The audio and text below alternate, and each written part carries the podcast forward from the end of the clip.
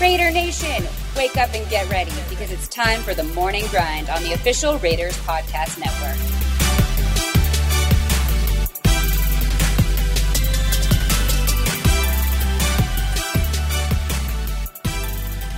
Good morning, Raider Nation. I'm Eddie Paskal, and today is September 9th, 2020. Thank you so much for joining us for another edition of The Morning Grind. And guys, I can't believe I'm saying it, but it is a game week for the silver and black.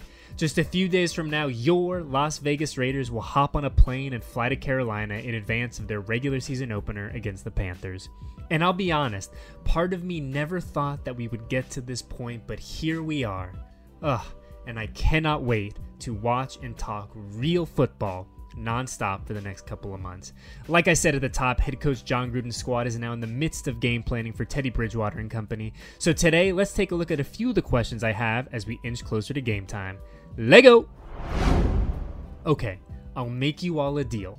We'll talk about this once, and then we will never talk about it again. I hope. Let's talk about crowd noise, or the lack thereof in this case. The Panthers, like the Raiders and a bunch of other teams around the NFL, won't have fans in the stands for week one. And look, I'll be honest, I'm interested to see how this plays out. From the lack of crowd noise to what we'll hear from the sidelines and what, if anything, guys are going to yell at kickers before field goals and extra points, the atmosphere that we'll all watch from TV this Sunday is going to be very different compared to what we've come to expect in years past. But as we know, 2020 is a year to take everything we used to know wad it up in a paper ball, and punt it to the moon. So put it this way I can't imagine the last time any of these Raiders played a regular season game, high school, college, or otherwise, in front of anything less than a full house, never mind no fans at all. It's undeniable that in many respects the crowd feels almost important to the game itself as the players between the hash marks, but for the time being, our concept of what a game day is is going to have to change, and that change begins in earnest this Sunday. I do have hope though that we won't be talking about this for much longer though. Sports, by and large, are quote unquote back, or as back as they can be as our country still battles off a global pandemic. But if you look around the sports landscape, from basketball to baseball, even to golf and tennis, once the initial shock of seeing a team play in an empty arena, ballpark, or stadium wears off, we're left with the meat of the meal that we're all dying to eat the game itself. And I don't know about you, but as I've enjoyed the return of baseball, the incredible basketball being played in the bubble, or a midweek MLS match to fill my soccer fix, I hardly even notice anymore that there aren't fans losing their minds in the stands. If we've learned one thing in 2020, it's that human beings are adaptive. And while the circumstances we're living in are far from ideal, if you look around the world, and not just the sports world, you see people making the most of their situations and still finding ways to engage safely with their favorite things. Here's to hoping that NFL fans can do the same thing starting this weekend, and someone please, please, please, please, save me a brat at their Zoom tailgate this Sunday. Now, onto the football. When you start talking about the 2020 Carolina Panthers, that conversation has to begin with Christian McCaffrey. After a relatively tame rookie season, the Stanford product has quickly established himself as one of the premier offensive weapons in the NFL, and in doing so has become a constant thorn in the side of defensive coordinators around the league. Now, entering year four and coming off a 2019 that saw him tally a mere eh, 2,392 yards from scrimmage, the Panthers are now unquestionably McCaffrey's team, and offensively speaking, he's going to be the key to almost everything that Carolina wants to do on that side of the ball. And the true beauty of McCaffrey's game, his gift to the mere mortals who watch him on Sunday or have him on their fantasy teams, is that he's really a player who defies conventional position. For what it's worth, McCaffrey is listed as a running back, and with north of 1,300 yards on the ground, number 22 is pretty darn good at toting the rock. But with another 1,000 yards as a receiver, you have to respect what he can do out of the backfield and out wide as well. Whether he's lined up as a traditional running back, out wide, in the slot, under center, wherever, all 11 Raiders defenders are going to have to know exactly where McCaffrey is from wire to wire Sunday afternoon at Bank of America Stadium. Particularly with a new quarterback at the helm, I would expect a heavy dose of McCaffrey all throughout this week one matchup, and the only thing that really does remain to be seen is where and how exactly Matt Rhule thinks he's going to be most effective.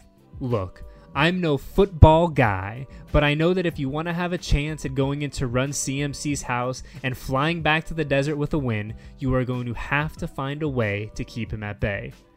Talk about starting week one with a challenge. The Silver and Black's initial 53 man roster has been cut, tweaked, tinkered, and changed over the past few days, which, don't worry, is just par for the course. But one theme that has remained constant in all the early versions of this roster is the infusion of youthful talent. A quick look at the team's first depth chart of the season shows 11 first or second year players currently listed as starters. And while the depth chart isn't complete gospel, it at least gives us a pretty good barometer for who we should expect to see play heavy snaps in the week upcoming. Now, we know that Sunday's game will largely be business as usual for the Josh Jacobs, Maxx Crosby's, and Alec Ingolds of the world, but what I'm really interested in seeing is how the team's rookies, the guys who have yet to really taste NFL game action, respond to this moment. Even though there won't be fans, and the soundtrack of this game will be the sounds of pads colliding, audibles being called, and probably more than a little barking at the refs instead of the insatiable yells of 60,000 people, Sunday's game at Bank of America Stadium will still be the culmination of a dream for many of the new members of the Raiders. And while I genuinely hope that Damon Arnette, Henry Ruggs III, and the rest of the rookie class take a minute to not only appreciate the journey, but to reflect on the wild time in our history they're making their collective NFL debuts, at the same time, each of those young men will be asked to contribute to the team, hopefully notching their first win as the Las Vegas Raiders. A player's NFL debut is a moment they'll never forget, and that'll no doubt be the case for the Silver and Blacks rookies this weekend. But let's all collectively keep our fingers crossed that Sunday's matchup is memorable for them for the best of reasons. Derek Carr and the rest of the Raiders are back on the practice field this morning, continuing their game prep, and will then fly to Carolina Friday afternoon. I'm Eddie Paskal, and this was the Morning Grind. Thank you for listening to another episode of The Morning Grind on the official Raiders Podcast Network.